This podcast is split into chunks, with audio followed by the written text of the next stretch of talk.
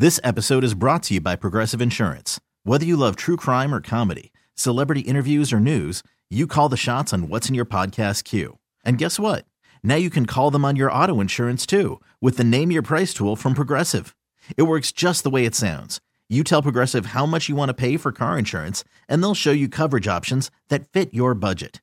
Get your quote today at progressive.com to join the over 28 million drivers who trust Progressive. Progressive Casualty Insurance Company and Affiliates. Price and coverage match limited by state law. TuneIn is the audio platform with something for everyone. News. In order to secure convictions in a court of law, it is essential that we conclusively. Sports. Shot clock at four. Doncic. The step back three. You bet. Music. You set my world on fire. Even podcasts.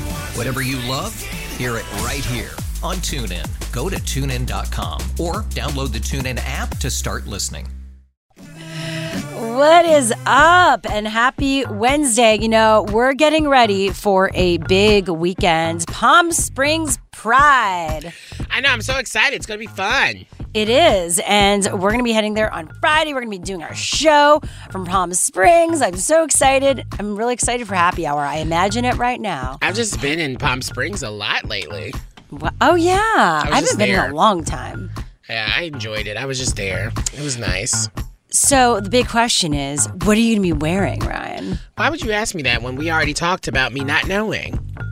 I know, but I, I saw you maybe looking at some things. Any did anything pop out? Do you have any ideas, like any inspiration? Well, maybe I'll just go naked. Okay, I like it. Really letting it all out Palm Springs. You know, why not? Show a little skin. Give I a little give the kids something to look at. Uh, Maybe I'll do it with you. It's not your time to do it. No one's going to be looking at you, so maybe you could do it because it wouldn't get any attention except for if there's like the girls out there. Um, hello. Yeah, last time you remember, I got some attention when we were there for last Palm Springs Pride. What? From who? I don't know from people. People loving my outfit. I think I was No, wearing yeah, something. girl, but that's not sexual attention. Whatever, it's attention. Uh, that's all that matters. Uh, we've got lots coming up on the show today. Caitlyn Jenner speaks out about OJ Simpson, and what she said was pretty big. That's in the T report in a moment. Plus, how dating apps can be better for the non-binary community. Uh, that is going to be at 3:35 p.m. Pacific, 6:35 p.m. Eastern on the show. First, let's uh, get into some what's trending this hour. Uh, Virginia State Delegate Danica Rowan won re-election in Manassas. Yes, Is it Roem? Roem. Danica, I like Danica. Danica's been on the show. Yes, we gotta get her back. Actually, in 2017, she I'm happy became she kept her spot. yes, because some did not. Of course, it was not necessarily a great night for Democrats. Uh, if you remember, It's tw- an awful night for Democrats, actually. yeah, we'll be talking more about that. Do nothing Dems. That's what Republicans call them. Oh no. Which honestly, I might have to agree at some point. Just because, you know, Democrats just, they don't fight. They don't have that energy, that, that fighting energy that I'd be looking for for them. Like, they just let uh, Republicans get a lot, away with a lot of things. There is something in the gap. There's a gap right now. Where's the not even it doesn't even have to be negative energy. It just needs to be like we are fighting for, you know, everything we said we needed to get done. Let's get it done. That's true. There, there's not a, a, a alignment happening right now, and it's going to cause them to lose their power.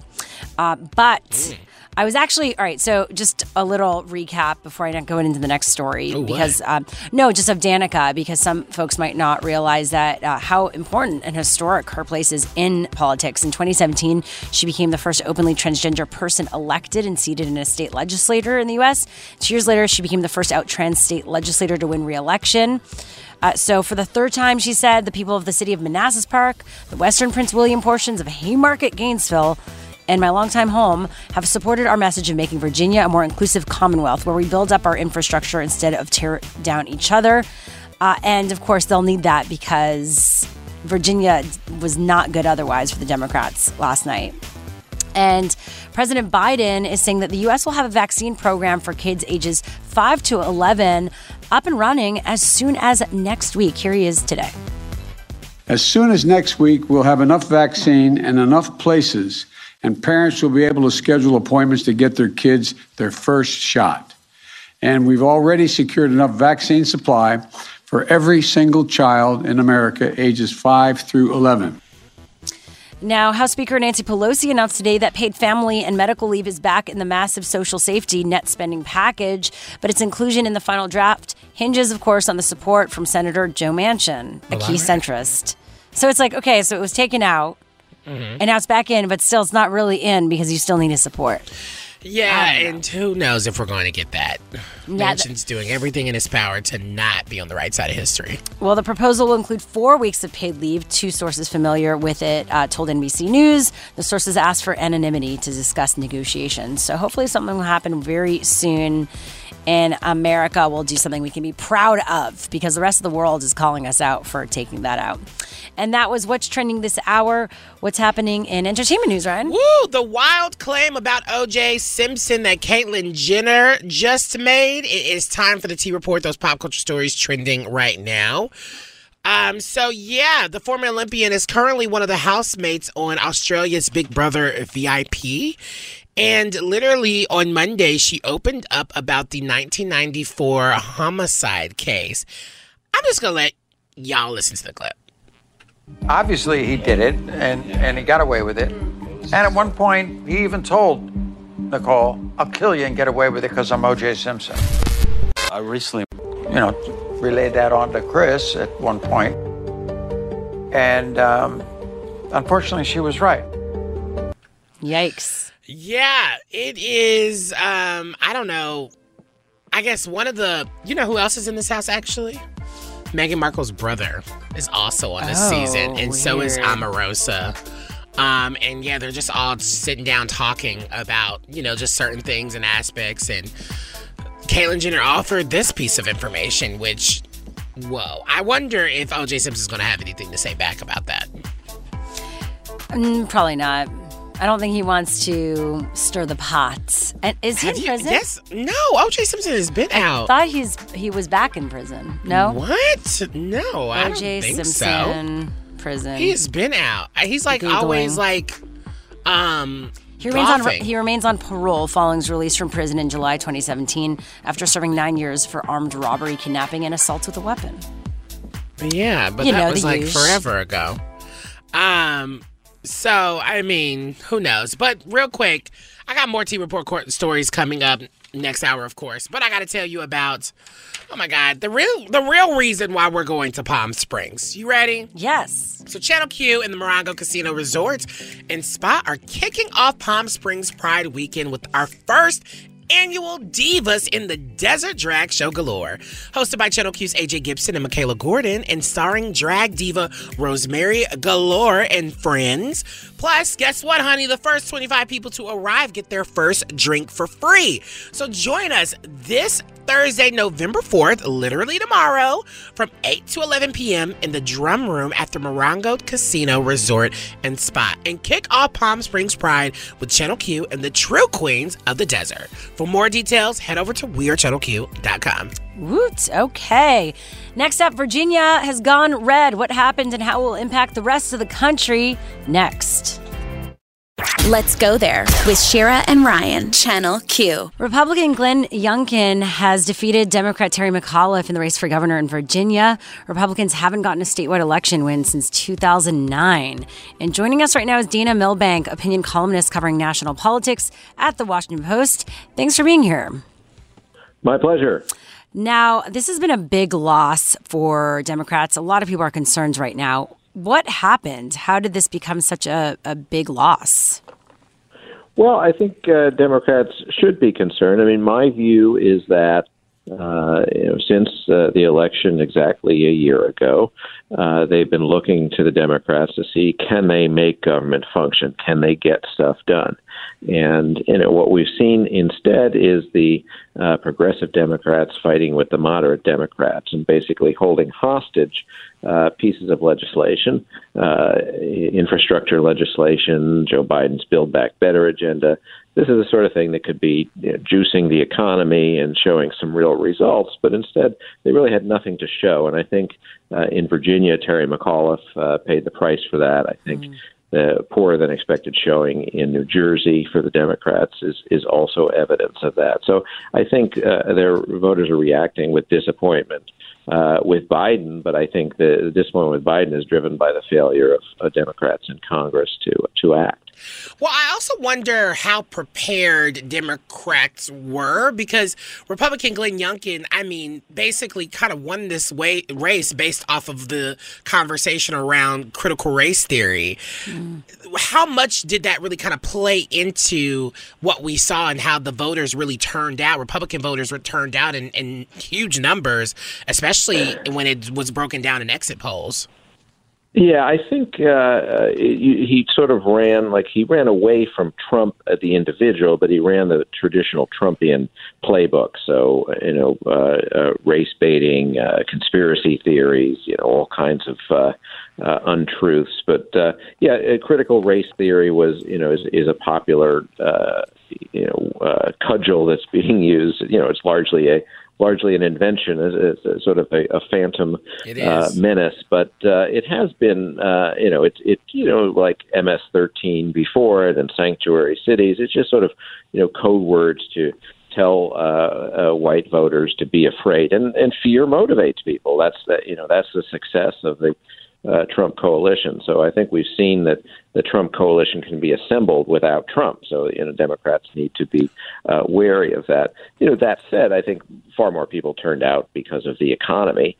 Uh, than any other issue, and you know, economy and jobs, and that's why I think the uh, had the Democrats been able to deliver on more of the agenda, it wouldn't have mattered, um, you know, all the other issues about really? school boards and uh, critical race theory. Basically, the, the fabricated issues uh, wouldn't have mattered as much. Yeah, we know it's fabricated, but the it seems like Republican voters really truly believe that critical race theory is being taught in K through 12 schools, and so I wonder how is this going to be replicated mm-hmm. if they now know that it can work without Trump? How is this going to be replicated through Republican language moving forward? Because it seems like they figured out how to get voters riled up.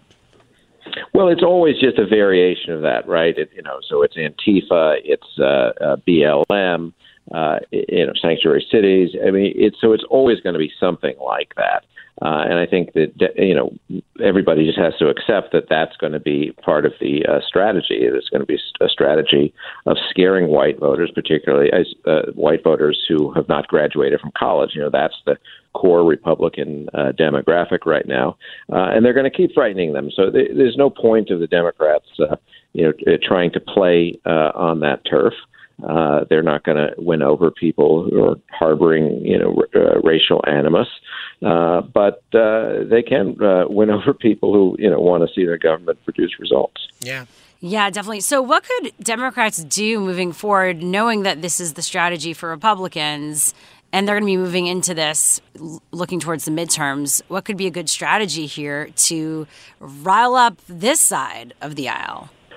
Well, it's it, you know reverse their course and uh, get these two major pieces of legislation through. I think that'll uh, change things immediately. I mean, you know, people will be talking about you know everybody getting uh, broadband internet across the country. You'll see the work on roads and bridges. You'll see the tax breaks for uh, lower and middle income people, and uh, big crackdowns on uh, corporate taxes and the and the ultra wealthy.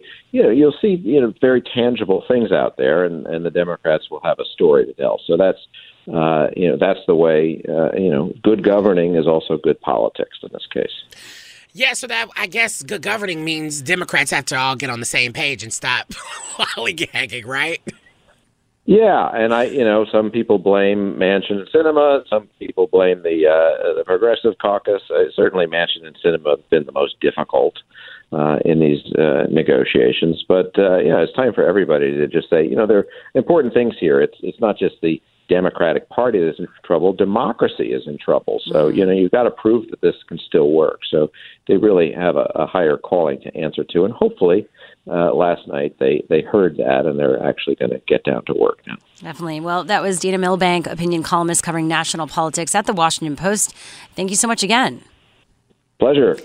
Now, we do have some good news in all of this. LGBTQ candidates won big last night. More on who you should know next. This episode is brought to you by Progressive Insurance. Whether you love true crime or comedy, celebrity interviews or news, you call the shots on what's in your podcast queue. And guess what? Now you can call them on your auto insurance too with the Name Your Price tool from Progressive.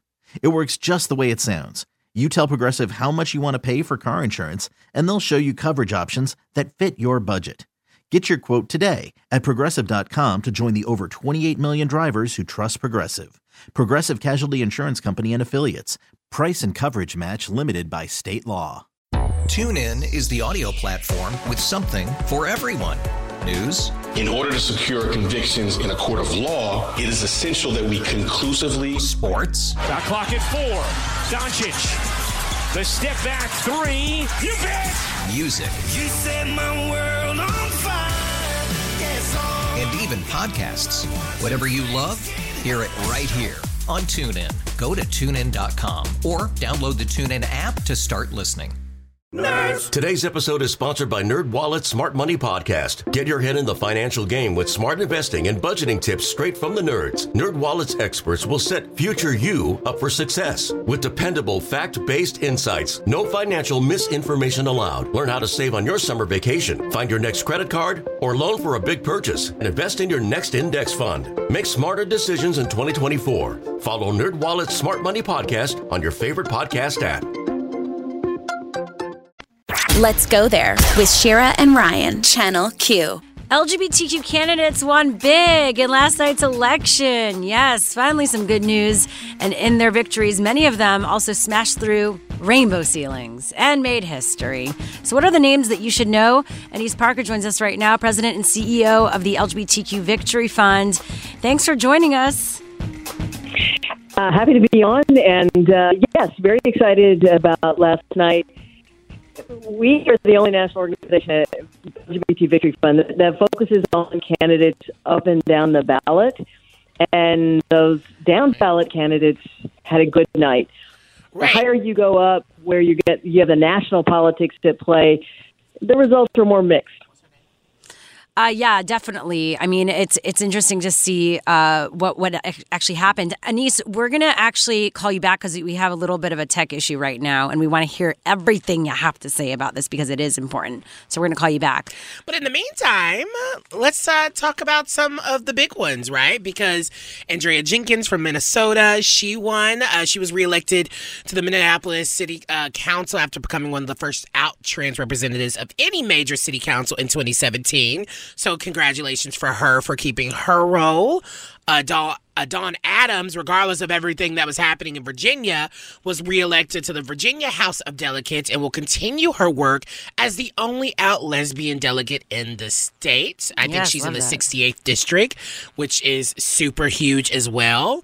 I'm just happy we're seeing more queer representation in all forms because we can't be stuck with Krista Sinema.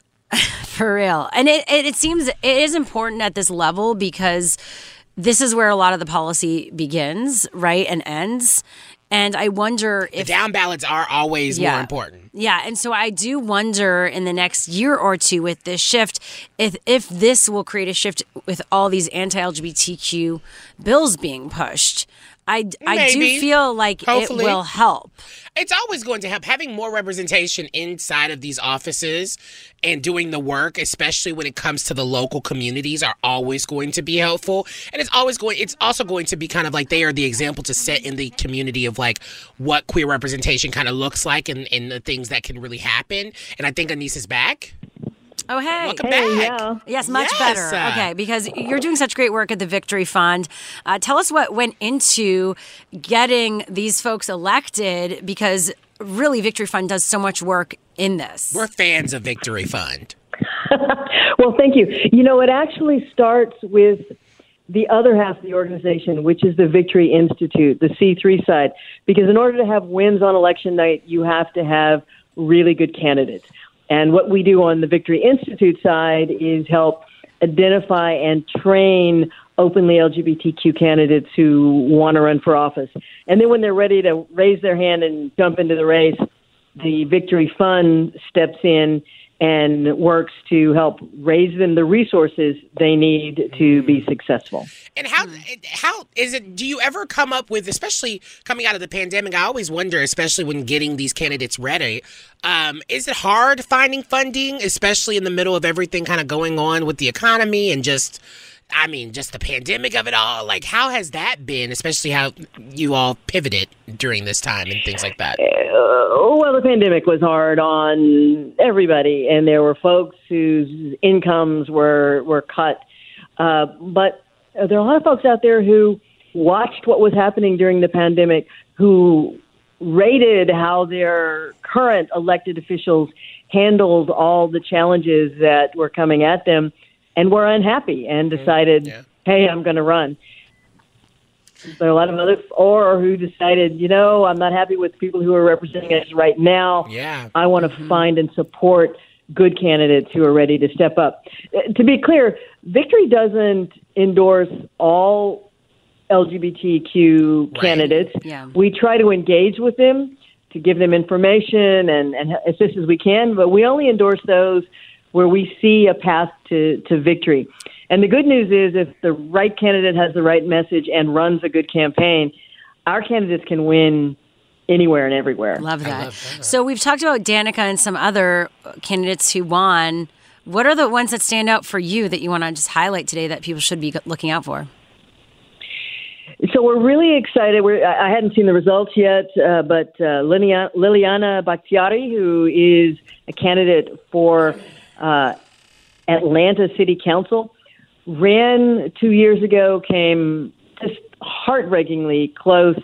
This time, it was running against an incumbent. This time, has stepped up to run again. Uh, Liliana identifies as non-binary. Uh, is a Muslim. She uses she they. She's a uh, Muslim in the South, uh, in a in a big city. That would be a tremendous race. But also another big city, New York, now has six uh, out members of the New York City Council. They've had out members of the New York City Council before, but now they have the first two uh, black women uh, on the City Council and have raised the number to six.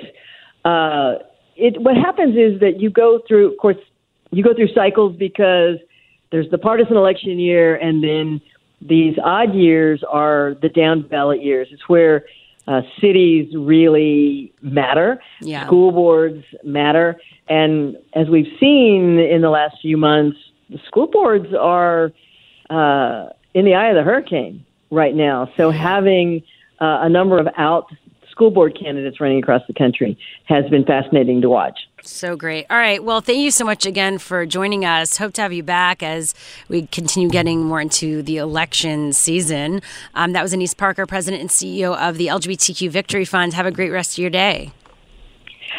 Thank you. Can I just uh, Oh, say, if you'll yeah. tell your viewers or listeners, uh, we have a current map of everybody everybody who is running. If you go to the Victory Fund website, we did a live update as the election returns were coming in, so you can see uh, where people won and lost in the outcome of the races. Okay, perfect. Thank you so much. Yeah, that was Okay. good information to share. well, uh, coming up next on the show, QAnon believers are flocking to Dallas for the grand return of someone who is not alive anymore, although they think he's returning. The latest conspiracy theory they're sharing next. Let's go there with Shira and Ryan, Channel Q. Our QAnoners are latching on to a new crazy idea. So they gathered in Dallas this week as there was this third uh, theory that circulated that JFK Jr., who by the way has been dead for more than 20 years, would reappear and announce that former President Trump will be reinstated as president. Okay. like, I mean, it just gets wackier and Really? wackier and better and better. My thing is, QAnon honestly may should maybe should win a, a Nobel Peace Prize because it's literally letting us know who are the weakest links in this world.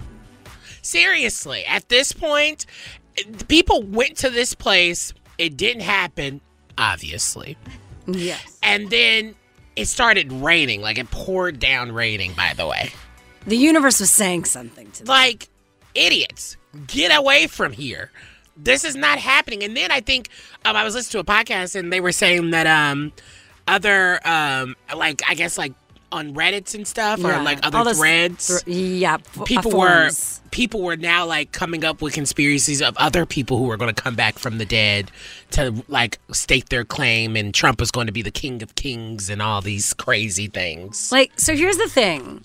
Like, how bored are you in your life to be diving this deep? I don't even think, I don't even think it's boredom because I have I've had a Sad. friend. I mean, you're looking for some sort of answer. Well, no, it's it's really sad because I think uh, it's, it's not really sad for everyone. I think some people are just like complete idiots and they just are so willing to be a contrarian that they're willing to be like, oh, everyone's saying this, I'm gonna go the opposite route. yeah, like deep down. In But. I have a friend whose mom is like on Facebook and stuff and had a Uh-huh. moment during the pandemic. We were catching up and he was telling me that she had a moment where she actually kind of got wrapped up Yeah. into it because it was just off of a Facebook post. It happens. Like, so there are innocent folks who are kind of like getting fed this stuff and then they just kind of go down this rabbit hole and then they're starting to get targeted, situ- targeted situations. And, Yep. and it's just, it, it turns into this whole thing, right? Um, but it's, I think most of the folks, however, they are just willing to, I mean, honestly, sell their third their child and their leg for Trump and everything QAnon related, which is like sad. Like, how did we get to this point? well, people that obviously have a, a lack of hope and don't believe in their accountability to make a change in this world. I, I, well, I don't even know if it's a lack of hope. Like, cause I mean, who- I don't even think crazy folks think like that. That seems like very uh, smart to So think about the, the lack thing. of hope. Here's the thing. I think that if you have such a lack of trust and you want to blame everything around you for where you're at in the in the world, you don't want to take a step to create change. So you find a reason why the things that are happening around you are all wrong and you go down that rabbit hole. Does that make sense? Producer Vanessa's like, yes. Like you will latch on to anything to bring something back, like something that's so impossible because the reality that's have, happening around you is hard for you to grasp and you don't want to be part of it. It's easier to like stand in your place of non motion. Like you don't want change. You think change is impossible. You you refuse to like be part of the change. Can I say something? That takes a very self-aware person to I, even go through. I'm aware things. to no, no, no, no. Actually, they're so no. People sabotage themselves all the time with crazy stuff without knowing. It's but they're actually- not. They're doing self- it because they're to they're realize that. That's all they know, and that's all they've been raised. in, Exactly. and so, like, that's just who they are going to be. Totally. So at this point, I don't care if they have a self-reflection and they're trying No, to get better. I'm reflecting on like the psychology around this crazy stuff. no, stuff. I get what you're doing. I'm just saying I don't care about them. I'm not. I don't even uh, care to explain the psychological aspect of their actions because their actions are killing people. They are the same people who aren't getting vaccinated. They are the same people who's the the fact that COVID has killed so many folks in this country. Now we have a vaccine and they still don't want to do it. Now you go to your kid's school and now they want to box you and like you can't even be a teacher or on the school board and just pay your bills without feeling like you're about to get threatened or followed back to your home. Like these people are villains. It's, turning into Oh, yeah. Gotham. Like this is no, like some. Batman It's, esque tri- crazy. it's crap. tribal, It's right? wild. It's like you want to be on a team, right? Like I don't like your team. I'm going to create my own, and there's a sense of belonging in this team. I feel like I'm. I have people around me that get me because I felt so misunderstood. What you're describing is white supremacy because white supremacy tells you that if if you are you you've been at such a position of power that if it feels like you're going to be off your pedestal and you're not going to have that same amount of power than you have, then guess what? Everything else is wrong. Yep. I mean, it's sad. So we we got to figure this out. I mean, but the election Wise last words. night that was my. I mean, that's it. but the election last night is worrisome to any sort of change. We changed. I saw it happening though. A Like few I steps back, like one step forward. it, that has happened, but we got to go. Well, that was the wackiness. I think that might be the craziest story we have today. Anyway, next up, and this kind of connects to our next story why Lady Gaga reveals why she wore a bulletproof ve- uh, dress at Biden's inauguration. That and more next on What's Trending This Hour. Let's go there with Shira and Ryan, Channel Q. Coming up, of course, more music right here on Channel Q, but we're going to be telling you more about a Game of Thrones star who has revealed what it was like filming sex scenes, and it's not a good, not a good situation. That's in the T report in a moment. Plus, what dating apps can do to be more inclusive for the non binary community, that is in 30 minutes. First, let's get into some what's trending this hour. Surprising news coming from Lady Gaga in this interview in British Vogue. She talked about singing the national anthem at Joe Biden's inauguration which was the proudest day of her life. But she also said, I felt a deep fear when Trump was president and ushering 45 out of 46 in it, something I'll be able to tell my children all about. Singing in a, and this is what people are talking about, she sang in a bulletproof dress. I don't know if people know this about me, but if I weren't who I am today, I would have been a combat journalist. that was one of my dreams. When I was at the Capitol the day before the inauguration, I remember walking around and looking for evidence of the insurrection. Gaga's going to give drama. I've been waiting for her to do press for uh, the House of Gucci, um, and we actually have a story about that coming up next uh, hour in the T Report. But um, yeah, Gaga is always going to give us everything we need in her Gaga way, very uh, estrac and just like whimsical, and I could totally see her searching the grounds for an insurrection, like, Like- actual proof for of it. Having her eyes out. She's hilarious. Looking for all the evidence. I'm obsessed with her. That that's intense. A bulletproof dress. I wonder how heavy that is. Well, anyway, also last night, of course, many firsts from the election. Aftab Pureval became the first Asian American mayor of Cincinnati. They came to this country to provide a better life for their two sons, my brother and I. And I, I don't know if they envisioned a night like tonight, but I believe that because, because of that incredible decision, my family went from being refugees to now, now the next mayor of Cincinnati. Oh, that's nice. I really like that. So, congratulations, an early Yaz Queen to Aftab Pureval in Cincinnati. And finally, the Supreme Court is hearing arguments today in its first major gun case in more than a decade. And the new conservative supermajority seems ready to make gun regulation more difficult. In 2008, the High Court ruled for the first time that the Second Amendment right to keep and bear arms grants individuals the right to keep a gun at home for self defense. But after that, for all practical purposes, the court remained silent on gun rights, even as they rolled through more than 1,400 cases filed to challenge existing gun regulations. So now it has come once again um, from a gun rights advocate, and the court is examining how far a state may go in regulating an individual's right to carry a gun outside of the home. So this could be really huge. And that was what's trending this hour. What's happening in entertainment news, Ryan? Yes, so let's talk Game of Thrones because a star from the show is talking about how awful filming sex scenes on the show were. It's time for the T Report, those pop culture stories trending right now. Gemma Whelan, the actress who portrayed Yara Greyjoy on the fantasy series, is the latest to come forward describing those intimate moments she was a part of as, quote, a sort of frenzied mess. According to Whelan, she attributes that bit of chaos to the fact that the series did not have an intimacy coordinator, something that has become a much more of a staple on production uh, sets Hmm. in the wake of the Me Too movement. She said this, quote, they used to just say, when we shout action, go for it. and it could be a sort of a frenzied mess.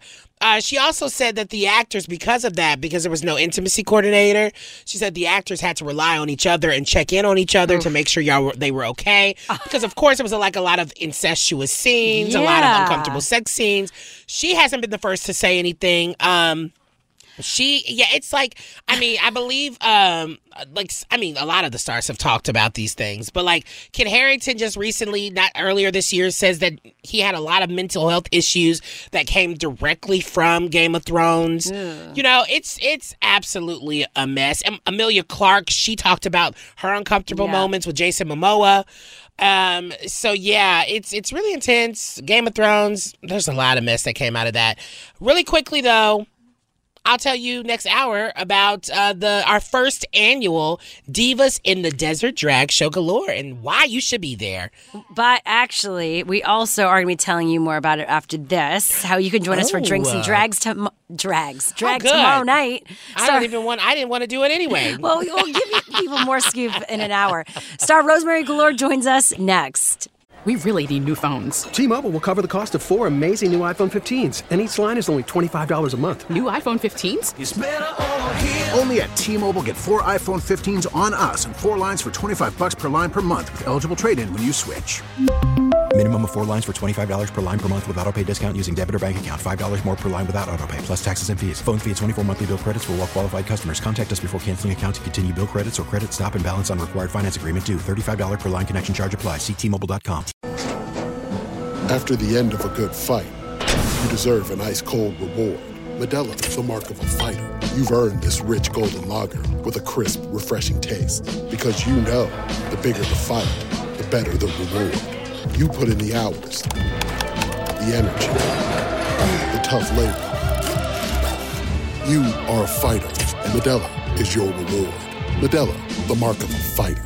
Drink responsibly. Beer imported by Crown Imports Chicago, Illinois. A lot can happen between falling in love with a house and owning it. Having an advocate who can help you navigate negotiations, timelines, inspections, and more can make all the difference. That's what the expertise of a Realtor can do for you, because that's who we are. Realtors are members of the National Association of Realtors.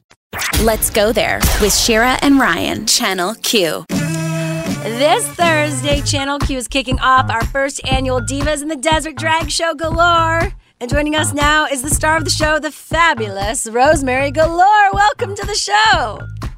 Hi, thank you so much for having me. How are you? You know, we are living it up. I think this is like the most upbeat we, we've been feeling even in this show because you're here.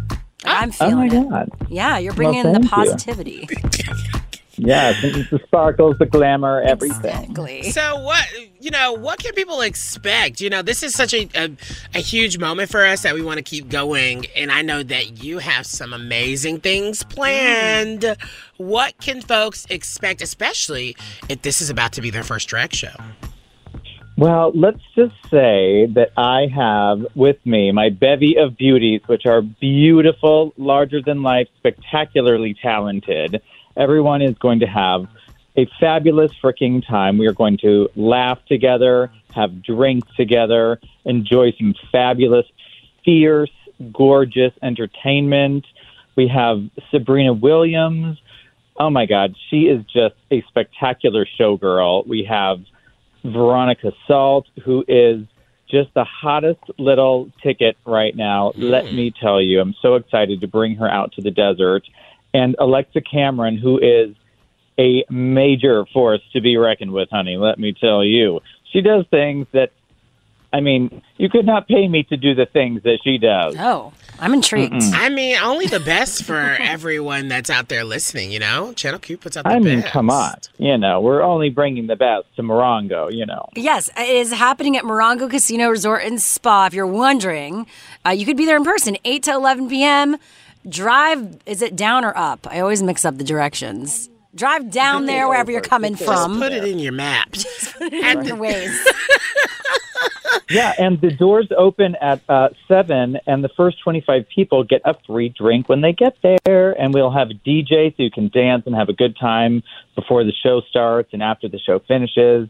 The DJ continues to spin for a few hours of enjoyment. And let me tell you, that drum room where the show is is spectacular. It's like 5 million feet up into the air, and the view is just sensational. We're, it's just going to be such a fun time. Ooh, so what's the one thing that you like to let audiences know before coming to a drag show? Like, do they need to make sure they have their ones handy? Do they need to like what's the one thing that they have to make sure to prepare themselves for for this drag show? Uh, they need to prepare themselves to have the best time of their lives. They need to prepare themselves with, yes, of course, if they like what they see and they want to show their love, they can tip the girls in ones, five, tens, twenties, fifties, hundreds. Come you know, they take yes. all denominations. And if you have any loose change, we ask that you just please gently roll it onto the ground and do not throw it at the girls. I'll chuck quarters at you. It's not a good look, but you'll take it. Hey. Yeah. Well, depending but on what yes, type of all show the you're into. Um, they're all vaccinated and everything, so it's it's you know it's kind of an interactive experience. We're going to be you know right down there with you and everything, and we're just going to have a really fabulous time. It's just you know let's get back to some live entertainment, shall Yeah, we? Definitely. And it's also a bit of a kickoff to Palm Springs Pride happening. It certainly is. I like to say, start your Pride Week off right with me and my girls at Morongo. So much fun. Seems like you've uh, done this before. you I said this. I don't know what you're talking about. I mean, they don't call her a drag diva for nothing. She does. Well, thank you so much again for joining us, giving us a little tease of what's to come. Again, that was Rosemary Galore. Check her out, Morongo Casino Resort and Spa, along with our own AJ Gibson and Michaela Gordon, who are part of our first annual Divas in the Desert Drag Show Galore happening tomorrow, Thursday. Thank you so much Right. again. We appreciate it. Hope to see you out there. My pleasure. Thank you, everybody. Bye. Now, next up, how dating apps can be more welcoming for the non binary community. That's next. Let's go there with Shira and Ryan, Channel Q. Dating apps can be really alienating, especially for members of the non binary community. And writer Cheyenne shared their story on bustle.com recently. They join us now. Thank you so much, Cheyenne Davis, for being here. Hi, thank you for having me. Cheyenne, I have been ready for you to get on this show today Yep. because an article you wrote. Let me say that. Thank you. no, because I, you know, as someone I who has just you know been in the dating field and gone on apps, let me just say I hate it. And I'm just a queer. Amen. I'm a queer fat black you know person. I identify as Mhm. he him pronouns, and Mhm. um. And I I openly talk about being queer, black, and fat dating in the dating space, right? And the struggles that come with Mhm. that. But talk a little bit about your experiences as a non binary person. Are you finding these apps to make you feel comfortable in being non binary on these apps, especially existing in your other intersectional, like, you know, identities? Child, first let me tell you, it's a hot mess express. Let's just, let's just start there. Um, it's difficult. It honestly is, and honestly, I can identify with some of the things that you have said as well. Even though I identify as she, um, still living openly as a queer fat black person, and also being ethically non-monogamous now at this point. Um, it's very difficult because I just feel like I'm constantly explaining myself to people or not really feeling comfortable in doing so because people can be vile and it can be very difficult to say, hey, like, these are my pronouns or hey, I don't identify as such. This is how I identify. And you don't want to, you know, experience any form of like misgendering or transphobia or fat phobia or any type of oppression while you're doing mm-hmm. that. And I often find that that happens. And you got to watch out for the mm, weirdos who are going to fetishize your body because you are a bigger body person. that that that that when I tell you that always happens to me, and that's something that I'm constantly battling. Besides the non-binary issue, yeah. That um that I'm facing, the fat issue has always been a consistent thing where you have the chubby chasers wanting you just for your body, and then you're telling them, "Yo, like, don't talk to me like that," and they're like, "Well, but you're beautiful, and I love your curves," and, and you know, you know how that goes. No, child, I had somebody offer to feed me one time. What? That's that's happened to me several times. And it's it's just one of those things where I don't think people really understand. You know, not everyone's dating experience is going to be the same, and these apps aren't really even Right. trying to cater to different experiences in this dating They're not. world. They're not. Yeah, and so with that, I mean, you in your article you said you took a break, you went back on. What are you seeing Mhm. right now that's working and then not working? Well, I'm actually going into a break yet again because it's just not working. Yes. When I tell y'all, it's just, and it's always, it's, dating apps are like a revolving door, right? You get bored, you know, you want to cuddle up with somebody at night. You look on the app to see if there's anybody that's that's viable or anybody that you want to, you know, date or be take interest in, and then they end up being weird or they ghost you or it's just it just doesn't work. Um, and I you think that different dating apps present different things, and they do because each dating app may have their own, you know, their own situation or their own setup, but at the same time, they all stem from the same place. They all stem from capitalism, so you really are not seeing anything different. And then also, from my experience, I see like the same people liking me on different apps. And when, and even after you unmatch with them or deny them on one mm-hmm. app, I find it that they often find you in other places, and they try to make it a point to get your mm-hmm. attention. And I find that to Really? very weird. Wow. Yes, that happens to me all the. It one- literally there happens one- to me as well. Are you Mhm. kidding mm-hmm. me? Wow. I, and like it, it gets to a point where you're just like, what is going to happen here? Because it, that at that point, especially if the if the person that you've already you know swiped right on or the person that you don't want comes back around, it seems like that's a tech issue. Like there, there's some filter issues It going does. on. So what can what do you think that these you know I mean these apps these tech kind of apps should really focus on when it comes to making this experience on a more enjoyable one? Um, well, first and foremost, I don't think anything can be enjoyable if it's not made with your perspective in mind, especially if you're marginalized, because it's, made out of capitalism, right? The goal of the dating app is really not for people to connect; it's for people to be in a constant cycle of disconnection and t- desiring connections, so that they feel more inclined to pay for subscriptions or feel more inclined to stay on an app so that they can find something and still not find what they're looking for. Um, I don't really think these platforms are designed for people to be successful unless you are cishet, white, thin, able-bodied, basically um, more desirable in society. Uh, because even dating apps have algorithms too that we don't we don't often have these conversations, but I feel like that's a conversation I'm definitely trying to have, especially in the journalism world because they do have algorithms that are not made for marginalized people. So, of course, the only way that these things could work is if things are not made from a capitalist standpoint, but being that we live in a capitalist society, that's never going to happen. Totally, but it's sad because the, the this community it uh, creates a lot of money. Like there's a lot of money that goes around in this community. So for people not to see even on a capitalistic, even if you're going to be a capitalist, there's a lot of money to be made and spent in this community. Mm-hmm. Yeah, but I think that's when it starts to be realized that they only want. I mean, you don't want to put a color on money, but they only want money from white folks, and that's who they're catering to. no, but that's that's absolutely true though. It's real. That's a real. There's room for something here No. because the change needs to happen. But Cheyenne, we would love to talk Yes. to you seven thousand more years from, uh, here. Maybe we can have you back on, but we're running out of time. You're just so fabulous and amazing. Thank- Thank, you so much for you. being on the show with us. Thank you for having me. Yeah, that was Cheyenne Davis. Check out their article on bustle.com why it still sucks to be non binary on dating apps. Next up, it is continuing the anxiety around people coughing and how we all deal with it. Next. Let's go there with Shira and Ryan, Channel Q. You know, coughing has become oh, a bigger thing than it should be. Oh, wow, that's really hurting my ears.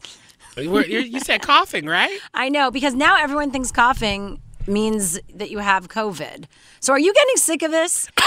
One, are you getting sick of people saying that you might have COVID, or do you get anxious when someone coughs around you? Hell yeah, especially in the height of the pandemic. Coughing at any moment. Do you know how many times I swallowed my coughs or held them in or just or just did the worst. like did that? Yeah. Like that happened because immediately that was the only thing. It wasn't you have a cold. It wasn't you just have a tickle in your throat. It was no, you have COVID. Mm-hmm. Yeah. And I think now as we've we've gotten vaccinated and you know there's people have gotten their booster shots, which I still need to do. Just reminding myself. Mm-hmm. Um I think it's kind of less it's lessened some like the worries of it all. Um at least for me anyway, like I don't if someone coughs, I don't I don't I don't get right. freaked out like I used to. I'll say something. When I was flying back from Alaska, we're all wearing masks in the airport, and there was someone that was about to go on my flight that kept on coughing. And I was just like, I don't know about this. It wasn't just a one, like a few little coughs. Well, there's the levels that- to the cough. What type of cough was it? Was it just like a or was no, it like no, a no. yes, it was one of those. one of those, yeah, from the That freaks me out. Yeah. Right? Like I was like, I'm gonna be as far from that person as possible. Well, did you sit next to that person? I mean, I don't remember. I don't think so. Oh no, I didn't. I know I didn't. Okay, Yeah. I was to be like, well, because you came right back here. yeah. Well, it's been many months, so you know. And I wore an N95 mask. Oh, okay. So uncomfortable. Which we should have um, now more, uh, you know, give credit to the doctors who are those for hours. But back to the coughs. Uh, yeah, that's. I mean, That's I- all you that's had all I have to say. No, it's it's one of those things where I I feel like we like I said, we've given enough kind of like, all right, it's no big deal at this point, but let there be like a second or third or fourth or fifth variant of this damn thing. Ain't nobody allowed to cough ever again. If you do cough, you better like, you know, cough in your shirt Well, that's or the thing. cough on This is, yourself or uh, something wh- like Yeah. What COVID made me realize, all those videos where you can see people coughing and their spit and all their air be going everywhere. So now, even if it's not a COVID cough, I'm just like, I'm, I am taking you in. When you breathe or cough, we are basically well, connected not necessarily if you're wearing a mask. True. You only uh, you know particles still do come out. What about in a But only a little bit of particles. I mean, just think there are so many random things floating around. As long as they're not COVID, it's okay. But Well, how about you just give a warning to people if you have a cough? Be Well, like, what about hey, I got a sneezing? cough. Sneezing too. I'm a sneezer. And I, I, I sneeze, yep. but all humans do. I I know, but I sneeze. I think more often than the most the regular human. Not you got COVID. No, it's called allergies. It sounds like COVID to me. Let's go there with Shira and Ryan, Channel Q. Yes, we're back with more show and also coming up more music here on Channel Q. It's turning into Frozen in the studio because Shira's having hot flashes. How dare you? it's nice and cold and refreshing. It is freezing. It's about to snow It's in good here. for your brain. No, it's not. I'm not Elsa. Ain't Frozen. Um, coming up in the T report, Lady Gaga's House of Gucci is here. She's revealing how she perfected that Italian accent. Plus, the app that lets you buy leftover restaurant food in LA. That's in 30 minutes. First, let's get into some what's trending this hour. After last night's elections in the U.S., uh, the country will have elected more than 1,000 concurrently serving LGBTQ officials for the first time in history, and that's according to the Victory Fund. At least 237 lesbian, gay, bisexual, transgender, and queer candidates are on the ballot, an 18.5% increase since the last off year election in 2019. So go, everyone. We're moving on up. Now, Pittsburgh also has elected its first black mayor of the uh, state, Representative Ed Gainey. So lots of historic firsts. Here's what he had to share. because you proved that we can have a city for all. You prove that everybody can change. We know how people have talked about Pittsburgh, have talked about how silo it is, how segregated it is. But today, you changed that. You changed that. So, a big congrats again to Representative Ed Gainey on his win in Pittsburgh. And finally, the U.S. had the second steepest decline in life expectancy among high income countries last year during the pandemic, according to a study of death data spanning several continents. The only country studied that saw a worse overall trend was Russia. So basically, us and Russia. Life expectancy dropped in 31 of these countries during the pandemic, but the U.S. Uh, saw the worst of it. U.S. men saw life expense, expectancy fall by nearly 2.3 years. Women saw it drop by 1.6 years. The measurements provide one of the most comprehensive views of the human cost of the pandemic and really shows its effects on different age groups and genders. One surprise the drop in life expectancy in the U.S. was driven by the deaths of young people. And that was what's trending this hour. What's happening in entertainment news, Ryan? Okay. Let's Uh, move on to some good news. Oh my God, let's talk Lady Gaga. Um, she really went method on this one. It's time for the T Report. Those pop culture stories trending right now. So I know I can't be the only one excited about the House of Gucci. Yeah, I want to see. Um, because she stayed in character as Patrizia Reggiani. Patricia. Whatever, it's Patricia. Exactly. Patricia Reggie. Anyway, she was a murderer, so you could say whatever you want. Well, you know I was going to. um, you know, so she stayed in character for that role for the upcoming Ridley Scott film House of Gucci for the whole length of the film. The Oscar winner went on uh, full on into method acting to help her capture the essence of the disgrace, uh, disgraced former member of the Gucci family. She revealed in her British Vogue profile that she spent almost a year perfecting uh, the Italian accent for the drama. She even dyed her actual hair brown and took up photography and talked with an Italian accent for nine months. You know what? I must say, stories like this make me want to be an actress. Like, it sounds so cool to do that for like nine months. Like, yeah, I'm going to go to Italy, just pretend I'm like an Italian person, living that life. You know when you like really were trying to convince everyone that someone at your local coffee shop thought you looked like Lady Wait a Gaga? second. You Yes. really tried to and convince the actually, world that Shar that was a thinks true I story. sound like Lady Gaga. You tell Shar. Even Char's Shar wrong. says Lady. Oh, Even Lady Char's Gaga. wrong sometimes. Which We'll we'll, talk about it because she's actually going to be here. Yes. Um, and uh, next week she'll be Mhm. here next week, all week with us. It'll be wonderful. But here's a clip of the trailer. How well do you think she did? Let's listen. Here, I'm gonna.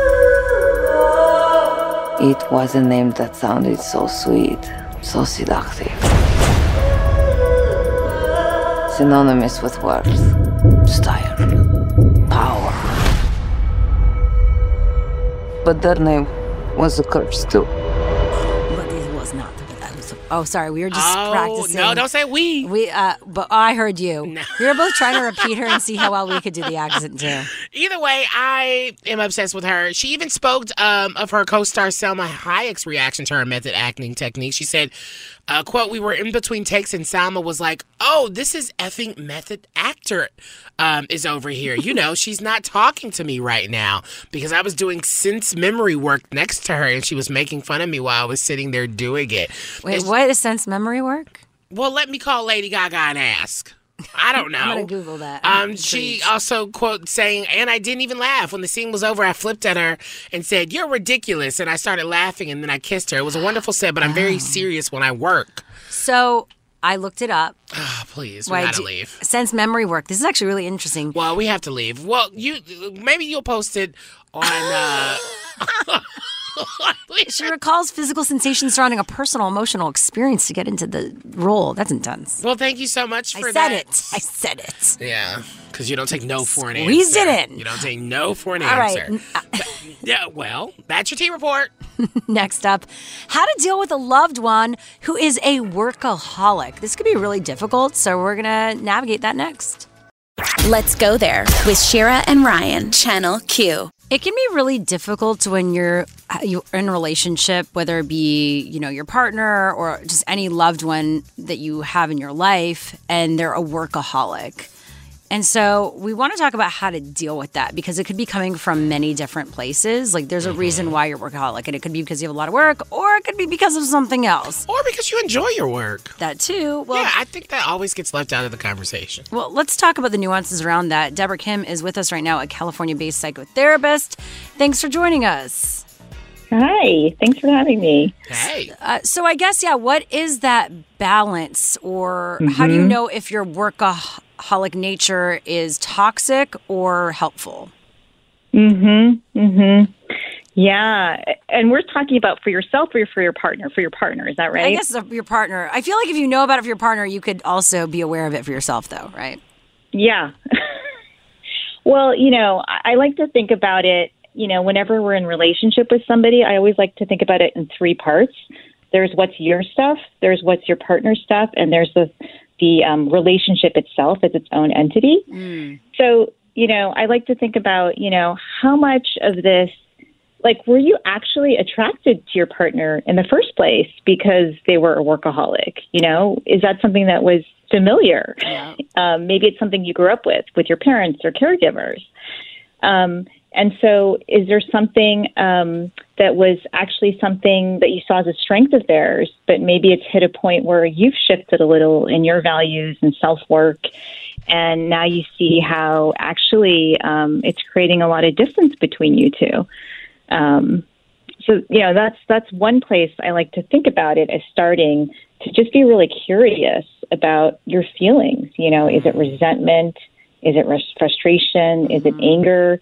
Is it feeling even neglected? Yep. Um, and how much of that is also something you're unconsciously reproducing, you know, to be neglected? Is that something old and familiar? Um, Yeah, I mean, my thing is, I can't help but think for the couples out there that they didn't probably realize that they were a um, like one person was more of a workaholic until the pandemic, and they were living together and having that Mhm. moment of closeness and kind of realizing, oh, this is kind of a sign. So if it happened, if it came kind of later in the relationship and, and you experience something like a pandemic, which is traumatic, how do you Mhm. bring that up? How do you say, well, how Mhm. can we figure out how to now detach ourselves from that behavior? Mhm. Mhm. Well, yeah, yeah, and I think that the first thing you want to do is make sure that when you approach your partner, it's not coming from this angry, accusing place, because you know they're just liable to be like really defensive, right? Mm-hmm. So if you can get yourself to a really regulated and relaxed place, and just be able to have like a really invitational dialogue with curiosity, right? You know, to say like, hey, you know, have you noticed? since the pandemic, like how much you work. You know, do you do you, do you have you seen that? You know, so it's really invitational to your partner um, for them to also be curious and to observe like how much they've been overworking. Yeah. But what if your partner, yeah, they, they haven't had work, they finally have work, but you notice, and I'm going I'm going through this, that they go from one extreme to the other, right? They're either like always available to you or something comes up and they go the other extreme where they're not you know they're still in communication but they're acting like i can't do anything else until i'm done with this project uh, like what do you say to that including if if Mhm. they are legitimately now getting work and it, they had a tough time it kind of puts you Mhm. maybe in a, a weird place Yeah, yeah. And then like you kind of see this sort of split thing happening, right? Yeah. Where they're extremely with you or they're extremely attentive to work, but they kind of can't find a middle path in between. yes Yeah, yeah. And so, you know, that can come up. So again, can you get your partner to notice that pattern and what that might be about? You know, is there even some anxiety, right? That they have to be at like 110% in every domain, Yeah. right? And and see how that might really lead to burnout. Um, And there's probably something complex going through on their end, both consciously and, uncon- and unconsciously, about, um, you know, maybe there's something really scary about, you know, not performing at 110%, you know, and being all the way there. You know, is there something producing anxiety, you know, that they can't, you know, kind of, again, find a way to downshift a little? Um, yeah, and honestly, it sounds like uh, sure you're asking for a friend, right? It sounds. Mm. no, but um, I have lots of friends. I'm around a lot. I think I'm asking for something else. If you know what I'm saying. No, that's what I'm saying. But here's the thing. I, I where do you think being a workaholic really does stem from? And can we actually take that on to the next break because you're doing a great job and we want to keep you Oh. around. We have more Let's Go There coming up next. Let's go there with Shira and Ryan, Channel Q. We are back talking about how to deal with a workaholic partner in your life. Deborah Kim is with us, California based psychotherapist, as we try to figure out what to do about this because it could get complicated. But I want to go to the root of this thing, right? Mhm. Yeah, Because yeah. where do you think being a workaholic stems from? Thank you, Ryan. Yep. hmm Well, you know, just the nature of that, like workaholic, right? So that's already like hom- almost naming a pathology, right? Kind of like alcoholic, like where we know mm-hmm. that, right? There's something habit forming, you know, like what, and you know, it, what is that making up for? Because workaholic then is not about just the work; it's a symptom of something underneath that's creating a lot of distress right? And it's this idea that if you work even more, mm-hmm. somehow, you know, you're going to alleviate that. But that's actually, it's not, but you're not going to Yeah. by, by working more. There's something underneath that that's very unaddressed. It's like a self worth Um, thing that you you get your self worth from the things outside of you. I mean, from my own personal work I've done, this is the conversation I've had where it's like the overcompensation of like if I yeah if I work more then I'll have more value. It could also be a scarcity thing. You just That's scared Yeah. to be broke. it can be a real scarcity thing, right? If you grow up with economic insecurity, a lot of kids of immigrant parents too that came to this country and struggled. It's you know you start. It, it's like what used to be a strength, right? To be able to work hard mm-hmm. actually becomes sort of like an Achilles heel, right? Yeah. Where it starts to impinge on the enjoyment of your life, right? So then you don't even think you're eligible for pleasure mm. or to take a mm-hmm. pause. Well, and Or that's you, or you deserve it. And no, way. and I think that's something for me. I had to realize because I like I, I I coined it, and I don't think I'm the first one to say it, but I had some serious financial PTSD, and for me, all I was working for was to feel stability, and so I was pushing myself one because I was attaching my worth to it, and then also I needed money, right? And I think it can be really it was it's a really difficult thing that I've gone through from even to the sense of like if I take a nap, I feel like I made the worst decision ever because I I could have been doing something else productive and a nap wasn't productive. I had to really relearn that, but that took time. So I wonder for people who are listening, how do you kind of relearn these bad habits, relearn these bad traits that you could have learned from just other situations around you? Did you say relearn bad traits? Yeah. Oh, relearn. Oh, the subcon- you just said so. Oh, you're yeah. right. Wow. So look at you you being a therapist. She called you How out. dare you? right but but but you're saying something important about like a trauma right Mm-hmm. because you know this is also societal right this is systemic this is what capitalism wants us to do is seduce us into overworking they want us to be workaholics right this is also you know about identities that are marginalized where because of white supremacy, if you if you don't hold that identity, right, everyone else has to work harder, you know, because we're oppressed. So so I, this is both inside of us from our what we grew up with, and it's also outside of us. So I think you have to have a lot of self compassion, you know, and and a really and a real reckoning with yourself you know, about this. It's complex. Mm-hmm. There is a real strength, again, in being able to hustle and work hard and survive and do well, right?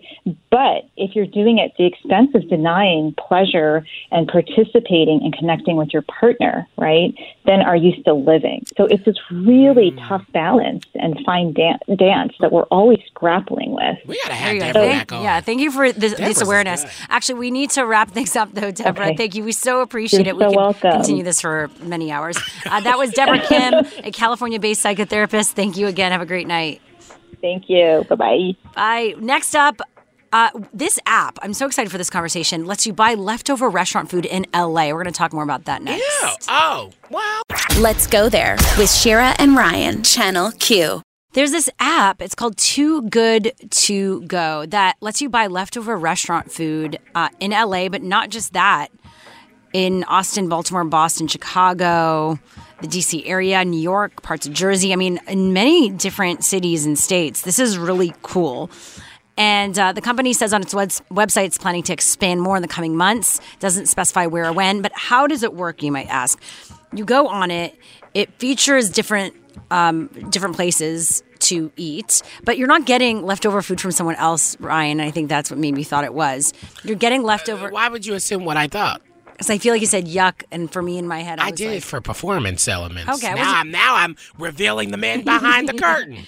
Well, Thanks, Because it would be, you know, it wouldn't necessarily be sanitary just to be taking if I ate something and I wanted to give it away, even though that's a nice thing to do. I don't think you should assume anymore. You know, true. Yeah. They actually say that in one of the four agreements don't assume anything.